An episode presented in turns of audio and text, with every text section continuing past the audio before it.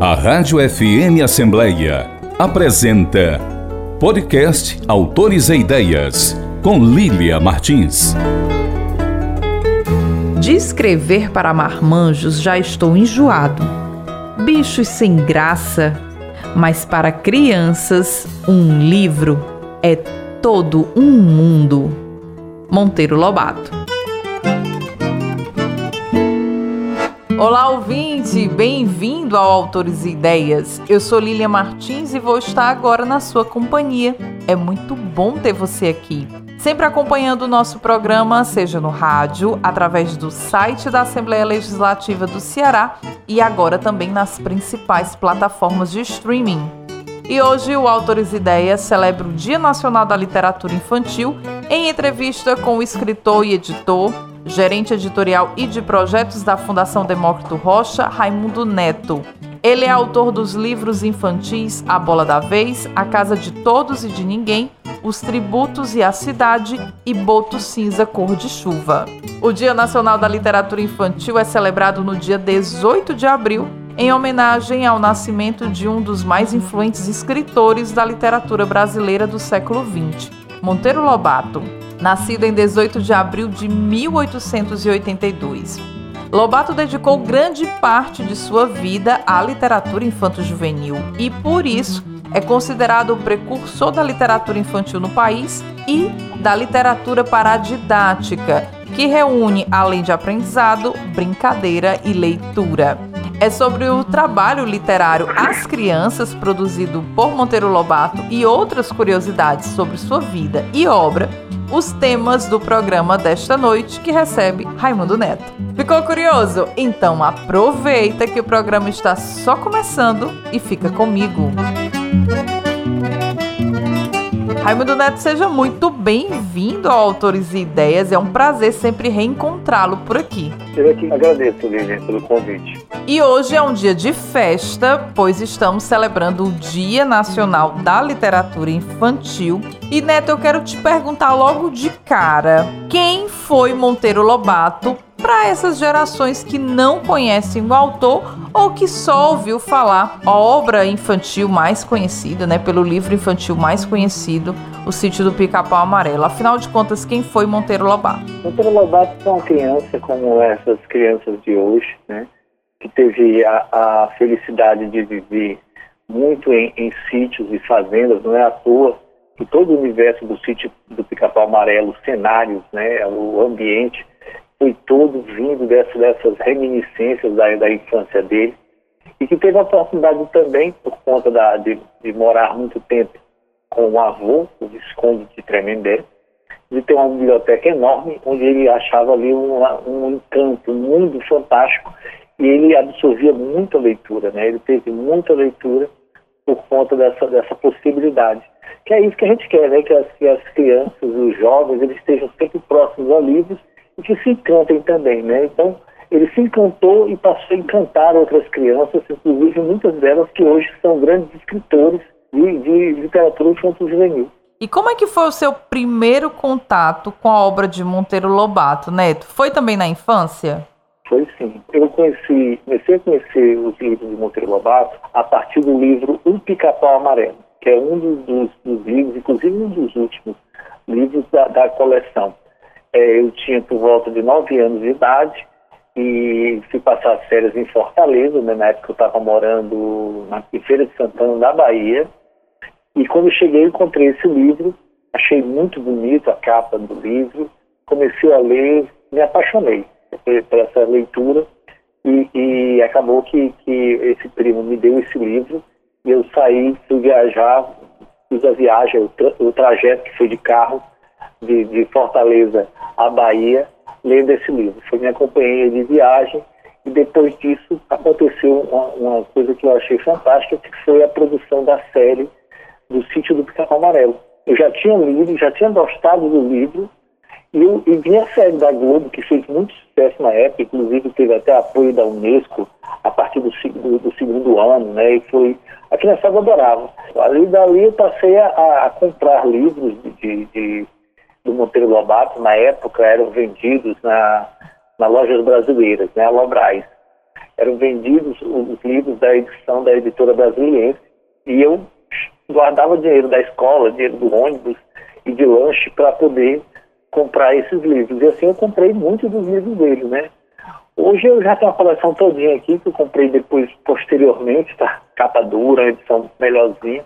Mas a leitura que eu tive deles realmente foi naquela época da minha infância, né? E, e começo da adolescência. E Neto, quando você volta a essa leitura, porque isso também é curioso da gente mencionar, né? Uma coisa é o Neto criança que faz a leitura do livro do Pica-Pau Amarelo do Monteiro Lobato, se encanta por essa obra, e outra coisa já é o Neto adulto, escritor de literatura, autor de livros infantis, que volta a essas obras para ler e também para se encantar. Essa nova leitura que você já faz, já na vida adulta, já como escritor e escritor de obras infantis, ela é uma leitura diferente. Como é que você revisita essas obras e faz uma leitura do Lobato já agora como escritor?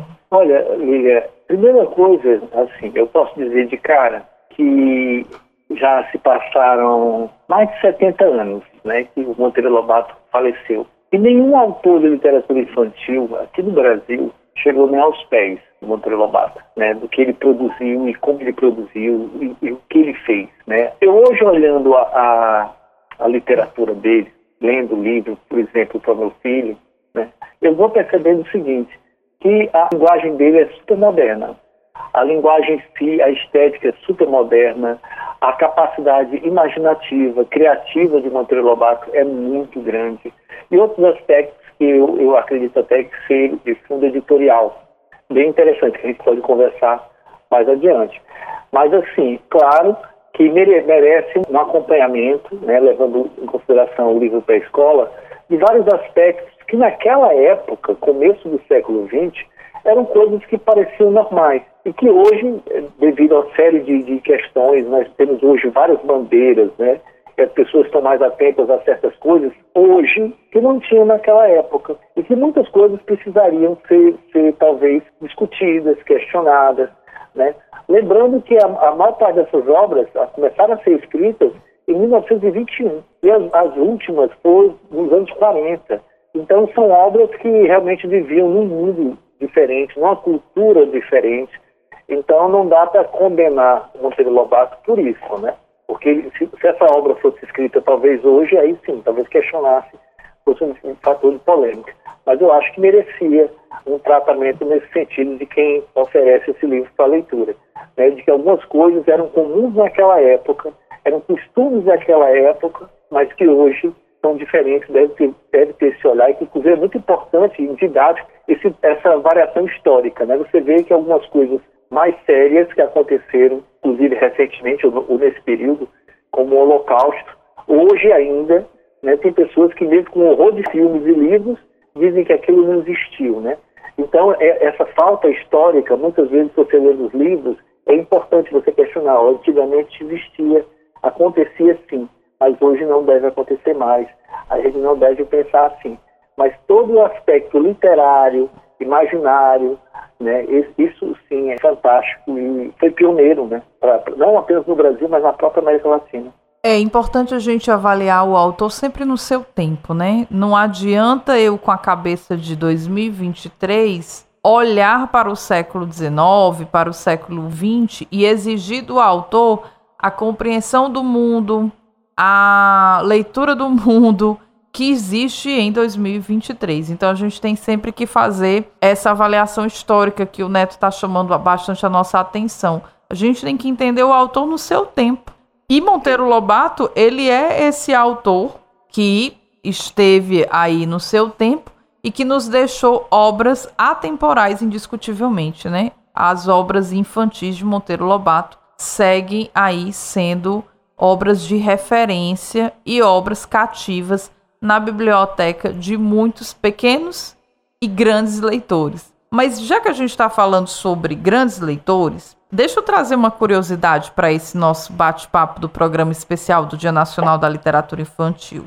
A Clarice Lispector, ela costumava dizer que possuía três obras fundadoras da sua literatura. Felicidade, de Catherine Mansfield, O Lobo da Steppe, do Herman Hesse, e Reinações de Narizinho, de Monteiro Lobato. Neto, você leu essa obra. Conta pra gente o que faz desse livro tão especial a ponto de autores consagrados, como a própria Clarice Lispector, considerar uma obra de referência e tão importante para a sua formação quanto escritora. Olha, você, você sabe né, que tem saiu um livro, eu não vou me lembrar de, quantos autores e, e participaram desse livro, é um livro de artigos, que são os filhos do Lobato. Inclusive traz Ana Maria Machado, Ruth Rocha, traz o Ziraldo, que se intitulam os filhos do, do, do Lobato, né? Por quê? Porque é muito difícil naquela época as pessoas não passarem por, esse livro, pela leitura desse livro, Renação de Narizinho. E não tem quem não se encante.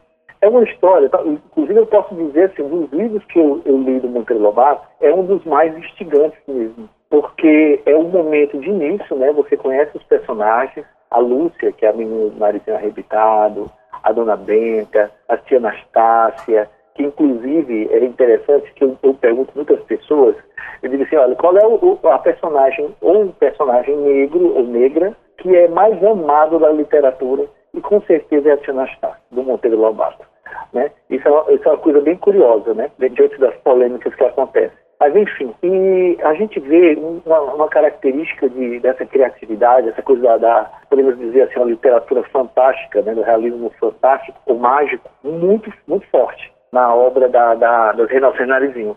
E vão surgindo todos os outros, a Emília, o Visconde, que é engraçado que hoje, na realidade, na realidade de hoje, pode parecer até mais interessante do que na realidade era, porque você vê um boneco, uma boneca de, de, de pano, de Marcela, né, que fala, um, um boneco de, de sabu de milho que fala. Mas quando eu falei a respeito da, dos cenários, ambientes e, e as histórias que diziam respeito à infância do Monteiro Lobato, na época dele de criança, era muito comum boneca de pano, não era, não era a indústria de, de brinquedos não existia com essa ferocidade que existe hoje. Então as pessoas faziam cavalinhos de chuchu, faziam bonecos de sabão de milho, de resto de pau. Então toda aquela realidade que, que acontecia, de repente até, até um pouquinho de estimação, não era, não era uma coisa muito comum para quem vivia no interior daquela época. Né? Hoje a gente vê na cidade grande um boneco de sabão de milho, parece uma coisa excêntrica, mas na, naquela época era comum fazerem bonecos de sabão de milho. E daí surgiu o Visconde Sabudosa, que com certeza foi uma homenagem ao Visconde de Tremembé, que era o, esse avô do, do, do Monteiro Lobato.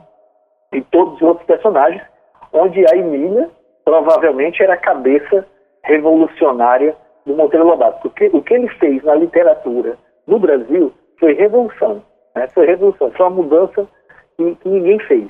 Né? E isso aí a gente tem que levar em consideração. E já que a gente estava mencionando sobre essas relações né, dos autores com as obras de Monteiro Lobato, é importante mencionar que Rei Nações de Narizinho também está citado em um dos contos da Clarice Lispector, né, no Felicidade Clandestina. O livro que a autora quer demais ler e possuir é Reinações de Narizinho, que os estudiosos né, colocam como também um aspecto aí autobiográfico da escritora, que gostaria de ter e possuir essa obra do Lobato quando era criança. Entre as características da literatura infantil de Monteiro Lobato estão, por exemplo, a coloquialidade do texto literário, a presença do narrador oral, através principalmente da inserção de personagens contadores de histórias, como é o caso da Dona Benta, por exemplo, em Renações de Narizinho, que é aquela vó que reúne a criançada para contar histórias. Então, essa presença desse narrador oral é uma das marcas expressivas da literatura infantil do Monteiro Lobato. E, e quais... também, né? É, e da tia Anastácia também, e do tio Barnabé. Quais outras características você destacaria, Neto? É, eu, eu acho que dentro da, das características mais, mais marcantes, eu acho que é assim, é a agilidade. É um texto muito ágil para aquela época, né? Para aquela época é um texto muito ágil, é, tem muito dialógico, você vê muita presença do, dos diálogos, né? Do, do, dos personagens. A, a coloquialidade que você falou aí, que inclusive é um elemento que eu acho que por isso o texto ainda parece ser tão, tão moderno, embora, logicamente, por causa do, por causa do tempo, você percebe palavras, vocábulos que não são mais usados comumente. Né? Nos livros atuais, inclusive, geralmente já vem listados e, e com a notinha já com um outro vocábulo, um vocabulário, um verbete já mais atual a respeito da, daquela palavra. É, e, e, sim, muita imaginação.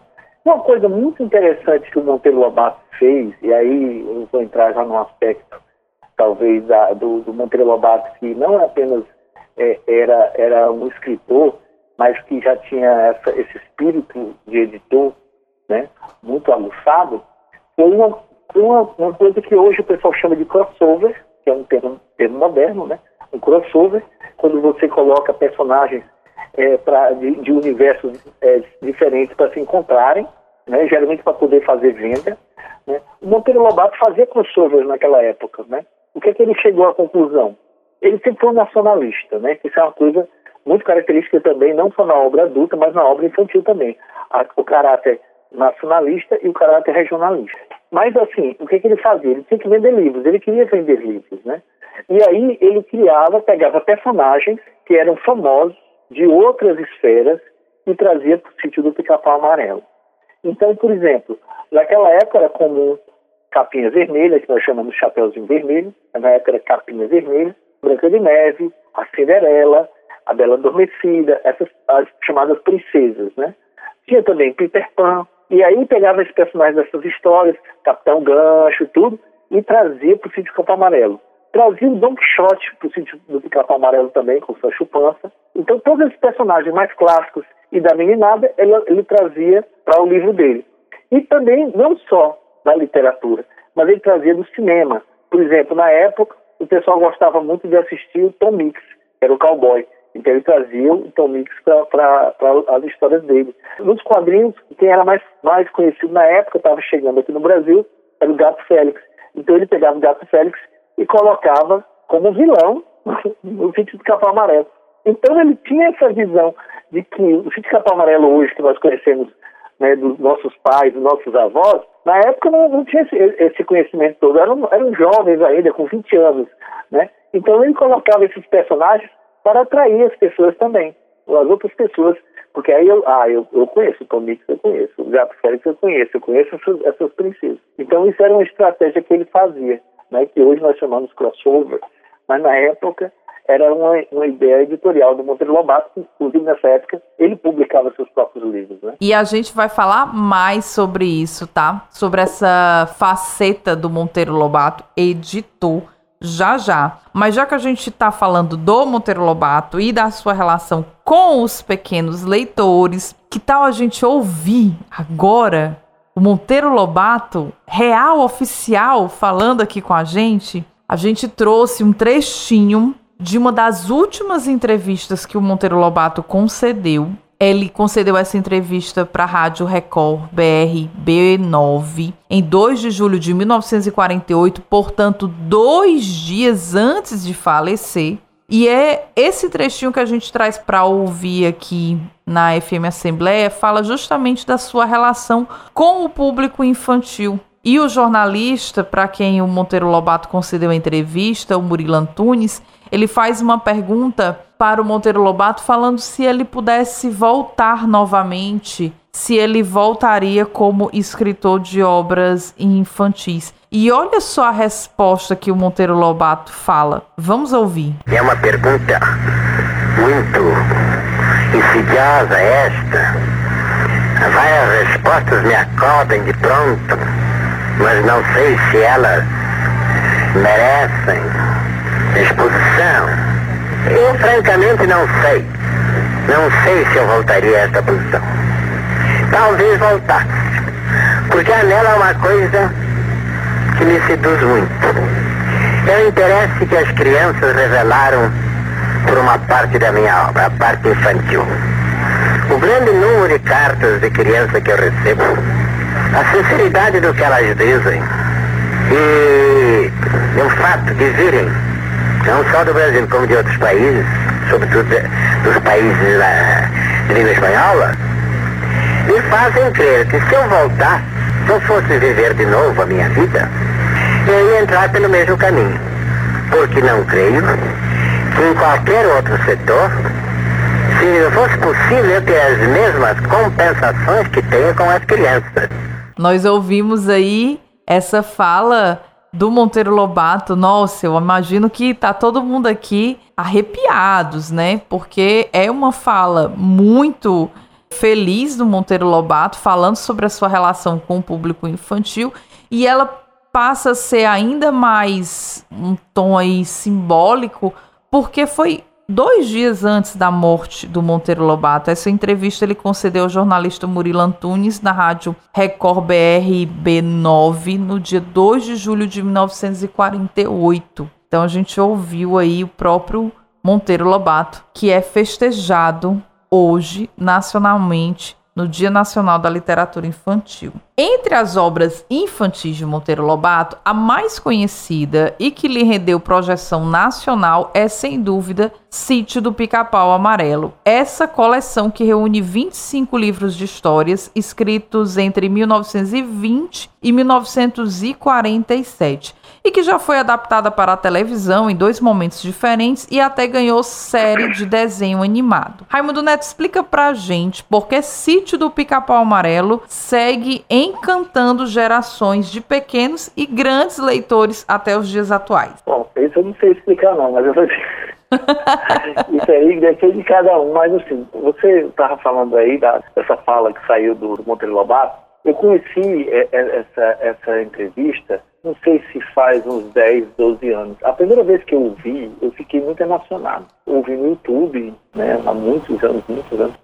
Eu fiquei emocionado porque eu ouvi essa voz dele. E quando eu ouvi a voz dele, não sei porquê, me pareceu uma voz familiar. Talvez porque eu, eu, eu, eu lendo o livro do Monteiro Lobato, eu, eu, imaginava essa voz, essa voz dele. Né? Então, uma passagem muito interessante que eles perguntam para ele, porque sempre ele foi, ele foi um editor. Né? Inclusive, assim, é, um dos grandes méritos dele é porque, ao mesmo tempo que ele escrevia, escrevia majestosamente, né, como a gente sabe, mas ele também entendia o livro não como aquela, aquele objeto só de, ai, meu amor, porque eu escrevo é minha obra, não. Ele via como um produto de consumo. Ele deixava bem claro o livro como um produto de consumo. É, e num momento qualquer, o, o repórter, e ele fica brincando com, outros, com outras pessoas que estão lá assistindo aquela entrevista, né? O repórter pergunta para ele qual é o livro que é o queridinho do Lobato. E ele fala que o livro queridinho do Lobato é o Reinações do Narizinho. Ele chama, acho que, Narizinho Arrebitado, que acho que é o nome original. Narizinho Arrebitado, porque foi a que, a que mais rendeu dinheiro para ele. Isso é, é, interessante, né? Porque às vezes a gente, como, como escritor, a gente tem uma visão muito romântica da literatura, mas quem trabalha mesmo profissionalmente sempre vê esse outro aspecto, né? Mas em relação à pergunta que você disse, felizmente a gente ainda encontra esse tipo de, de produtos né, da televisão ou, ou mesmo outros que trazem o sítio do Campo Amarelo. Né? Hoje, inclusive, mais fácil, né? porque durante muito tempo foi, foi difícil fazer trabalho de distribuição a obra do Monteiro Lobato, porque tinha que passar pelos herdeiros. Mas depois que, que, que entrou em domínio público, vários editores começaram a publicar os sítios do Campo Amarelo do jeito que queriam. Então você hoje se encontra até livro de bolso de, de, de, do sítio Campo Amarelo. Uma característica muito forte, que eu já falei um pouco sobre isso, é essa capacidade do, do, do Monteiro Lobato de trazer esses elementos outros né, para dentro da, da, da, sua literatura. Tanto que você, no começo do programa, você falou da, da literatura paradidática, mas a literatura didática também, o Monteiro Lobato foi muito pioneiro. Né? Você encontra na, na obra dele, por exemplo, a Geografia de Dona Benta, que é uma forma lúdica, Dona Benta contando história nos serões, que você falou, que ela fazia à noite, falando sobre geografia. Tem as histórias da Tinastácia, que também é nos serões, a Dona, Dona a contando as histórias dele sobre folclore. Os serões de Dona Benta, que é de física o Poço do Visconde, que é aula de geologia, né? Emílio do País da Gramática, Emílio do País da, da, da Aritmética, Viagem ao Céu, que tem também astronomia. Sem contar também nos livros que Monteiro Lobato fazia adaptação, né? Ele coloca, por exemplo, Don Quixote para as crianças, Peter Pan, né? e outros que ele colocou na realidade porque ele gostava daquela literatura achava que provavelmente as crianças não leriam o calhamaço do livro, então ele fez uma forma adaptada, colocando os elementos do sítio do Pica-Pau Amarelo. A personagem Emília, que está, obviamente, na coleção Sítio do Pica-Pau Amarelo, é de longe a personagem literária mais cativante e lembrada entre gerações de leitores brasileiros. O que, que faz um bom personagem? O que, que é preciso para construir um personagem que vai ser aí cativante ao ponto de chegar como é a Emília para nós leitores, Raimundo Neto? Você sabe que, que a, a Emília é o, o próprio Lobato, né? É o lado, é o lado revolucionário do Lobato, né? Quem, quem já leu a coleção, alguns livros da coleção, e passou principalmente pelo, pela reforma da natureza e a chave do tamanho, entende o que, é que eu estou dizendo, né? Porque em todas essas obras, ele, ele sempre, ele sempre coloca uma questões de reflexão e crítica sobre a própria criação do mundo. A Emília, que é o Monteiro Lobato, fica perguntando por que, que as coisas não são diferentes. Né? E no final, chega às suas conclusões. Então, por exemplo, a, a chave do tamanho, ela começa a achar que tudo que acontece de ruim no mundo é porque as pessoas são grandes. Se elas fossem pequenas, elas se sentiriam mais frágeis e fariam as coisas de outra forma, não seriam tão arrogantes, não veriam as coisas tão do alto. Né? E todo mundo fica pequenininho, e aí fica o Visconde, que bota na cartolinha dele a Emília, e fica percorrendo o mundo todo para poder tentar resolver as coisas por conta dessa mudança dessa chave do tamanho. E a reforma da natureza, várias mudanças, por exemplo, por que, que tem a vaca para dar leite, tem aquele esforço todo para puxar a teta dela, por que, que nasce com torneirinha? Então, essas coisas bem próprias, né, de, de pensamento de criança. E eu acho que isso é uma coisa muito legal do Monteiro Lobato, né? Monteiro Lobato, ele escreveu esses livros eh, já nos anos 40, né, pouco antes de morrer, embora ele morreu cedo, morreu um pouco mais de 60 anos, 65, 66, mas Monteiro Lobato tinha essa, essa visão de criança, ele entendia o pensar de criança, né? Talvez por isso que ele chegou à conclusão de que perdeu tempo demais escrevendo para adultos, que deveria ter escrito mais para as crianças, né? Porque realmente foi onde ele teve mais retorno, recebeu mais din também, né? como ele falou, mas porque ele tinha essa, essa, esse forte apelo imaginário que as crianças têm e com o tempo os adultos vão perdendo, né? Por isso as crianças, quando elas desenham, elas desenham de repente cabelo verde, cabelo azul, aí chega o adulto e diz, não, não existe cabelo verde, existe cabelo preto ou louro e tal. Então cria essa, essa questão que as crianças não têm, né? As crianças veem o mundo da forma como elas querem, com aquilo que elas querem. E Monteiro Lobato usava a Emília para fazer isso. Embora a Emília, muita gente diz que é, uma, é atrevida, ela fala o que quer, ela é desbocada, muitas vezes ela ofende ele e ofende? Mas a Emília, ela significa isso, essa mudança. E como o próprio Monteiro Lobato também falava o que vinha à cabeça, defendia seus princípios, e por isso, inclusive, foi preso durante o Estado Novo, né? passou três meses, foi condenado a seis meses de prisão, passou três meses porque defendia a questão do petróleo, o petróleo é nosso, a campanha do petróleo é nosso. Chegou nos Estados Unidos defendendo que aqui nós tínhamos petróleo no Brasil, vinham os técnicos, os principais técnicos, os especialistas, e diziam que não era possível ter, e ele fez essa campanha durante 10 anos, foi preso durante o Estado Novo por conta disso, perdeu muita coisa, foi perseguido, inclusive politicamente. E nesse período ele escreveu o livro Escândalo do Petróleo, que foi o que gerou a prisão dele. Mas antes disso ele escreveu o livro O Poço do Visconde, onde o Visconde de Sabugosa, essa referência do avô dele, descobre petróleo no sítio do, do Pica-Pau Amarelo. E os, os cientistas vêm olhar para poder ver que não acreditam e descobrem que é petróleo mesmo seja, que existe petróleo no Brasil. O que hoje nós sabemos que temos muito, né? Inclusive a Petrobras, ela ainda hoje ela sofre esses, esses assédios né, que já existiam naquela época, né? Esses inimigos do Brasil. Bom, a gente falou sobre a Emília, que é essa personagem indiscutivelmente a cara do Monteiro Lobato quando a gente pensa no sítio do Pica-Pau Amarelo. E é uma das personagens aí mais lembradas e celebradas da literatura nacional. Mas, Neto, nós sabemos aqui do Autores Ideias, porque você já comentou sobre isso conosco anteriormente, que o seu personagem favorito do sítio do Pica-Pau Amarelo não é a Emília. Conta pra gente quem é o seu personagem favorito. Naturalmente, é o Visconde Sabugoso, né? É aquele personagem que ficou ali esquecido no meio dos livros, aí cheio de dolor, descobrindo depois, quando eles fizeram a cirurgia nele, que ele estava cheio de letras. Então ele estava entupindo de tantas letras. E ele era um sábio, mas ele é engraçado, né? Talvez ele, ele tivesse uma certa dele dos livros, e ao mesmo tempo, de certa forma, ele era usado como crítica porque no casal Visconde e Emília, né, o Visconde era explorado pela Emília demais, coitado, mas nesse casal, a Emília era o lado de contestar justamente aquela, aquela, aquilo que era posto. E o Visconde geralmente trazia aquilo que era posto, que era estabelecido, né? aquele conhecimento. Né? Então, muitas vezes, ela se contrapunha a ele e provava que ele estava errado, porque ela com pó de pirrim pimpim, ela podia fazer qualquer coisa, ela podia criar qualquer coisa e podia ir para qualquer lugar. E no final das contas, o sábio de sábado de milho seguia carregando sua canastrinha nas costas e ia para onde a Emília quisesse. Né? A Emília acabava, a Emília, que é a marquesa de Rabicó, acabava levando o Visconde de Sabugosa, que na história original seria o suposto pai do Rabicó. Neto, e você é autor também de livros infantis. É mais fácil ou é mais difícil escrever para crianças? Eu acho que, que não sei se o termo seria mais difícil, às vezes a gente fala que é mais difícil, porque é mais fácil as pessoas entenderem. Mas, assim, é, eu acho complexo.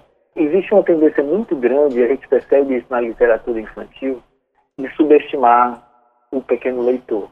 Né? Então, geralmente, as coisas ficam muito pequenininhas para pequeno, esse pequeno leitor. Né? E, às vezes, o pequeno leitor ele não, não gosta dessas coisas pequenininhas. Né? Eu acho que eles gostam mais daquilo que os surpreende, aquilo que parece com eles ou então que tem a ver, da mesma forma que a gente na, na, literatura, quando a gente vê um romance ou assiste uma novela de TV, você se identifica com alguns personagens, a criança também se identifica com algumas coisas. Né? Por exemplo, você imaginar, porque a literatura infantil, que, que nós líamos antes, e hoje a gente fala que é literatura infantil, mas na época não foi feita com esse propósito, ela tem coisas bastante interessantes. Né? Você vê, por exemplo, a história do gato de botas. Né? O gato de botas e o Marquês de Carabás. Né? É uma história que que você, poxa, foi para crianças mesmo, aquilo ali, mas, mas tem toda uma questão do imaginário que às vezes as próprias crianças percebem, né? Seria muito normal, por exemplo, de um gato chegar para, para o bruxo e dizer para ele e, e desafiá-lo a se transformar em rato, porque transformar-se em leão é muito fácil, mas transformar-se em rato não é. E acabar o gato comendo um bruxo, que é um rato para deixar o castelo dele para um Marquês de Carabais? Então, assim, a, a, cabeça da criança é muito diferente. E hoje, eu me atrevo a dizer que está muito mais complicado ainda escrever para a criança, porque o universo dela está muito ligado a, a, aos jogos, né, a, as coisas mais rápidas, às tecnologias, né? Então, a criança não está muito ligada àquela, àquela coisinha muito simplesinha, aquela leitura muito parada, não. Ela gosta de ação, ela gosta de atividade. Então, assim, para você poder escrever para a criança, você tem que ter convivência com crianças, imaginar o que elas gostam, fazer leituras para elas, para poder você ver o que é aquilo que, que chama mais atenção, aquilo que, que a entendia, né? É, é muito complexo, né? Já o adulto eu acho que é mais fácil fisgar uma história, uma boa história, porque o adulto geralmente quando vai, você vai ler já é um, já é um, um leitor mais mais e você e você trata do universo da sua realidade ou mesmo do universo fora da realidade, como é o caso da, dos jovens, né? Os jovens que estão muito ligados hoje a essa questão do multiverso ou a fantasia, né? Essas coisas essas leituras que durante muito tempo ficaram mais esquecidas e hoje estão voltando para com muita realidade, né? Desde a época do Harry Potter, né? Harry Potter abriu esse caminho para essa fantasia e com ele veio, veio muita gente, né? Inclusive o próprio Alice Paz Maravilha, por exemplo, ela veio nessa voltou nessa onda. Então, assim, eu acho que hoje é, se tornou muito mais difícil, mais complexo, pelo menos, escrever para as crianças. Além de escrever para crianças, Monteiro Lobato também foi um exímio autor de obras para o público adulto e também foi editor. Conta pra gente sobre essa outra faceta do autor, Raimundo Neto. Bom, o Monteiro Lobato ele começou a escrever, na realidade, para adulto, né?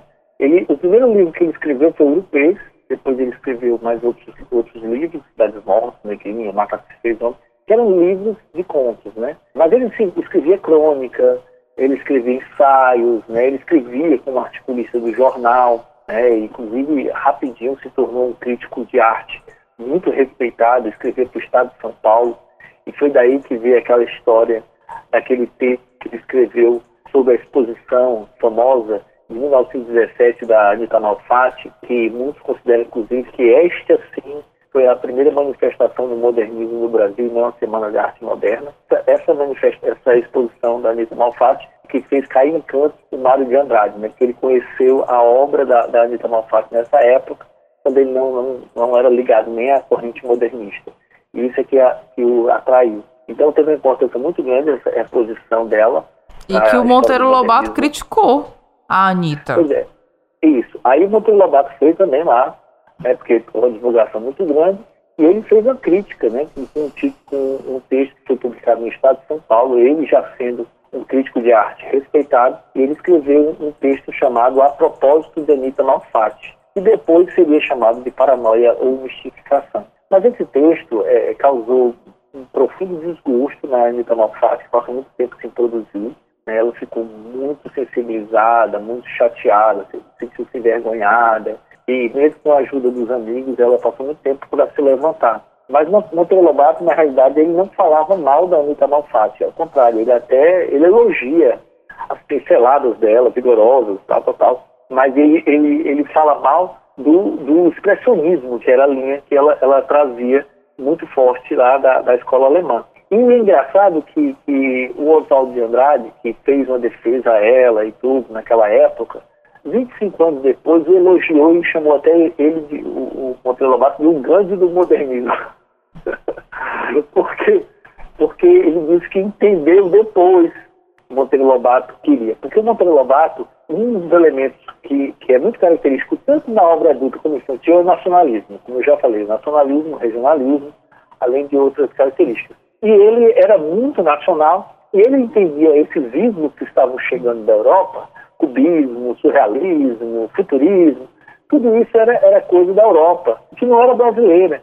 Então ele, ele, ele, ele não aceitava aquilo como brasileiro, então ele, ele criticava, criticava as escolas, as correntes, as correntes literárias, né? Então, assim, e outra, ele era pintor, ele inclusive se dizia mais que era mais pintor do que, do que literato, porque ele pintava, era um aquarelista muito bom, inclusive, e era fotógrafo. Então ele entendia, ele, ele, ele, é, pintava muito paisagens, ele entendia aquela forma como a gente vê, né? Ou seja, essa coisa de moderno, né? Aquela coisa diferenciada, aquela coisa estilizada, para ele aquilo ali era um absurdo, né? Ele, como ele não gostava de Picasso, nem, nem coisa nenhuma. Né? Então, assim, é compreensível a, o, o, fato dele não gostar, mas infelizmente isso foi ruim para ele, porque há muita gente virou, virou a cara para ele. Foi ruim para a Anitta Malfatti, porque causou esse, esse problema. Por outro lado, foi muito bom para o modernismo, porque essa polêmica fez com que essa turma do modernismo passasse a se conhecer, se reunir e gerando a Semana de Arte Moderna. Então, nunca é uma tragédia total. Mas sim, você falou também sobre a questão do, do Monteiro Lobato editor. Como, como editor, né? Só, só, fechando aqui um pouquinho, o Urupês até hoje é considerada a obra-prima do, do, do Monteiro Lobato, foi um livro que fez mais, como eu disse, a maior parte das, das escritas dele nesse sentido de, de ficção, livro de contos, com exceção do, do do Presidente Negro, que é, é um romance. E, e, ele teve muito sucesso com, com o Urupês, inclusive teve muita, um retorno muito positivo de várias pessoas, como José Lins do Rego, até o próprio Lima Barreto, né, que, que sempre foi muito, teve uma, uma crítica positiva ao, ao, livro e por isso, justamente, que Monteiro Lobato decide abrir a editora Monteiro Lobato, por conta desse resultado que ele teve de sucesso de vendas em 1918 com o livro Europeus. Então, com esse, esse sucesso é que veio a partir daí em 1921, a Analisinha reeditado, que, que inclusive foi um, um, fator muito interessante, né? Eu digo, eu já disse aqui que ele era, era um editor nato. Então, muitas das coisas que ele fazia, ele fazia já de caso pensado, né? Então, por exemplo, ele, ele entendia que o livro ele era um produto de consumo e que ele tinha que ser colocado debaixo do nariz do freguês, né? Tem que ser posto debaixo do nariz do freguês, ou seja, o livro tinha que chegar para o freguês. Então ele começou a trabalhar livros mais coloridos, com capas mais atrativas, começou a inserir ilustrações nos livros infantis, que muitos deles não tinham. Livros infantis aqui no, no Brasil não eram produzidos, geralmente vinham de fora, Paris, da França, né, no, caso, de Portugal, e ele começou a publicar aqui os próprios livros. Então ele tinha um cuidado gráfico muito grande, essas obras, e ele começou também a fazer uma, uma, uma, um trabalho de distribuição bem diferente. Esses vendedores de porta em porta que saíam vendendo coleções para a gente no passado, né? Pois é, então ele criou essas pessoas, representantes, vendedores autônomos, distribuição para todo o país, inclusive chegou ao, ao presidente na época, que era o Washington Luiz, me engano, e ele mandou distribuir mais de 500 livros para as escolas, né? As tiragens de Reinações de Narizinho, que era a Narizinho arrebitado na época, eram imensas, né? Teve livro de ter 3 mil, uma, tiragem de 3 mil, isso é uma coisa absurda, impensável naquela época, principalmente com a livro infantil. E ele começou a, a, a fazer isso. Da mesma forma também que ele chegou a, a lançar muitos autores estreantes, né?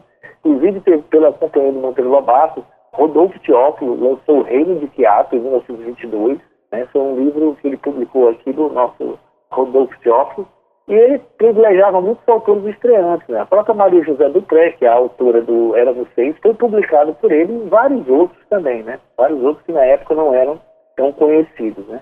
E esse trabalho também de colocar história, geografia, matemática, física e gramática na, no, nos seus livros, mitologia grega, ele gostava muito de mitologia, então muitos personagens da mitologia ele incluía nos livros, inclusive ele colocou um dos livros do, da coleção Monteiro Lobato, são os 12 trabalhos de Hércules, né? mas sempre, logicamente, o Minotauro também, e sempre colocando a turma do Sindicato Amarelo no meio dessas aventuras.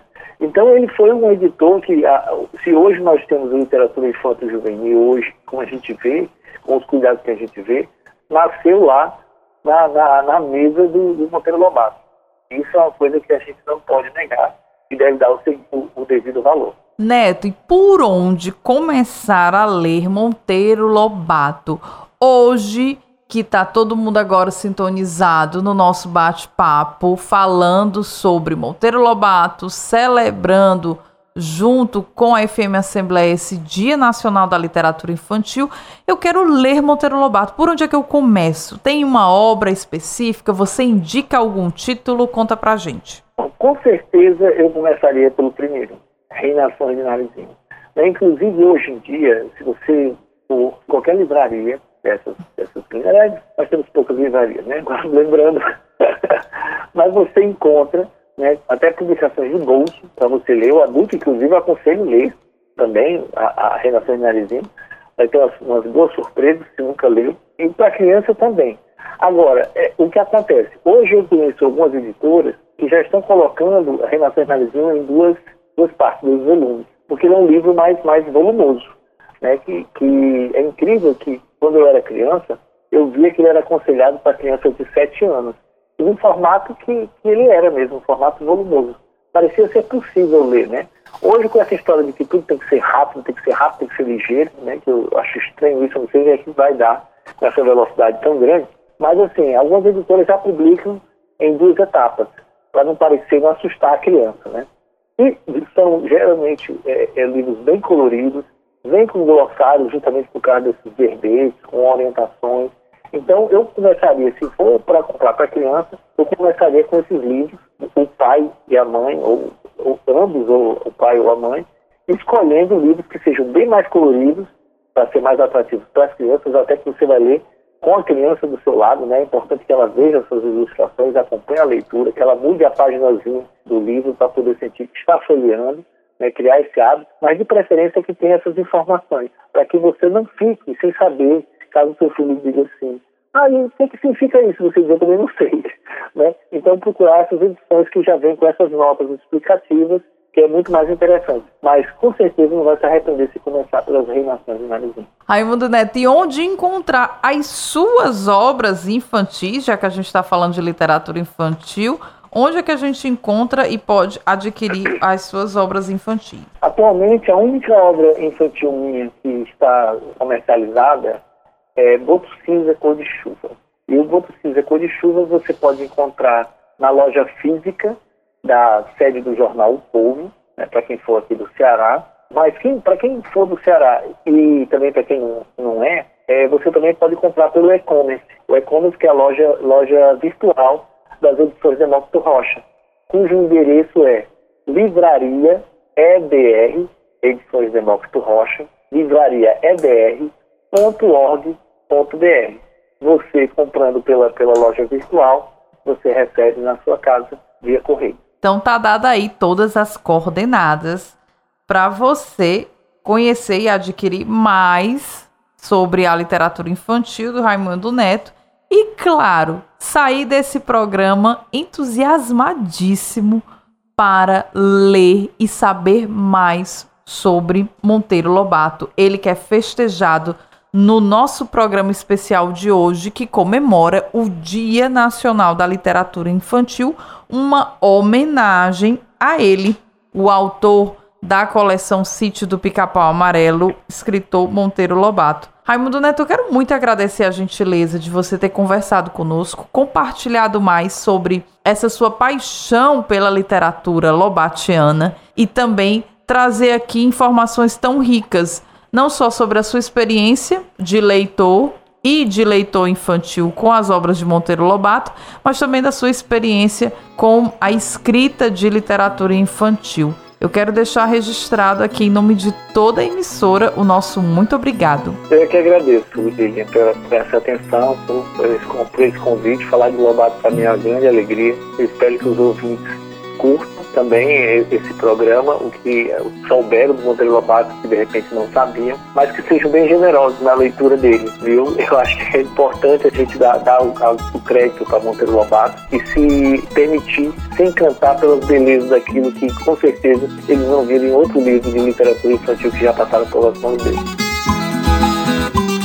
E depois deste nosso bate-papo com o escritor Raimundo Neto, eu desejo falar com você que sempre está sintonizado com autores e ideias, envie sua crítica, sugestão de entrevista e principalmente aquela pergunta sobre a obra literária que mais te deixou intrigado. Converse comigo. O nosso WhatsApp é 8598201 4848 e o e-mail é fmassembleia.l.ce.gov.br. Você pode ouvir o nosso programa também no formato podcast. Acesse as principais plataformas de streaming e compartilhe cultura.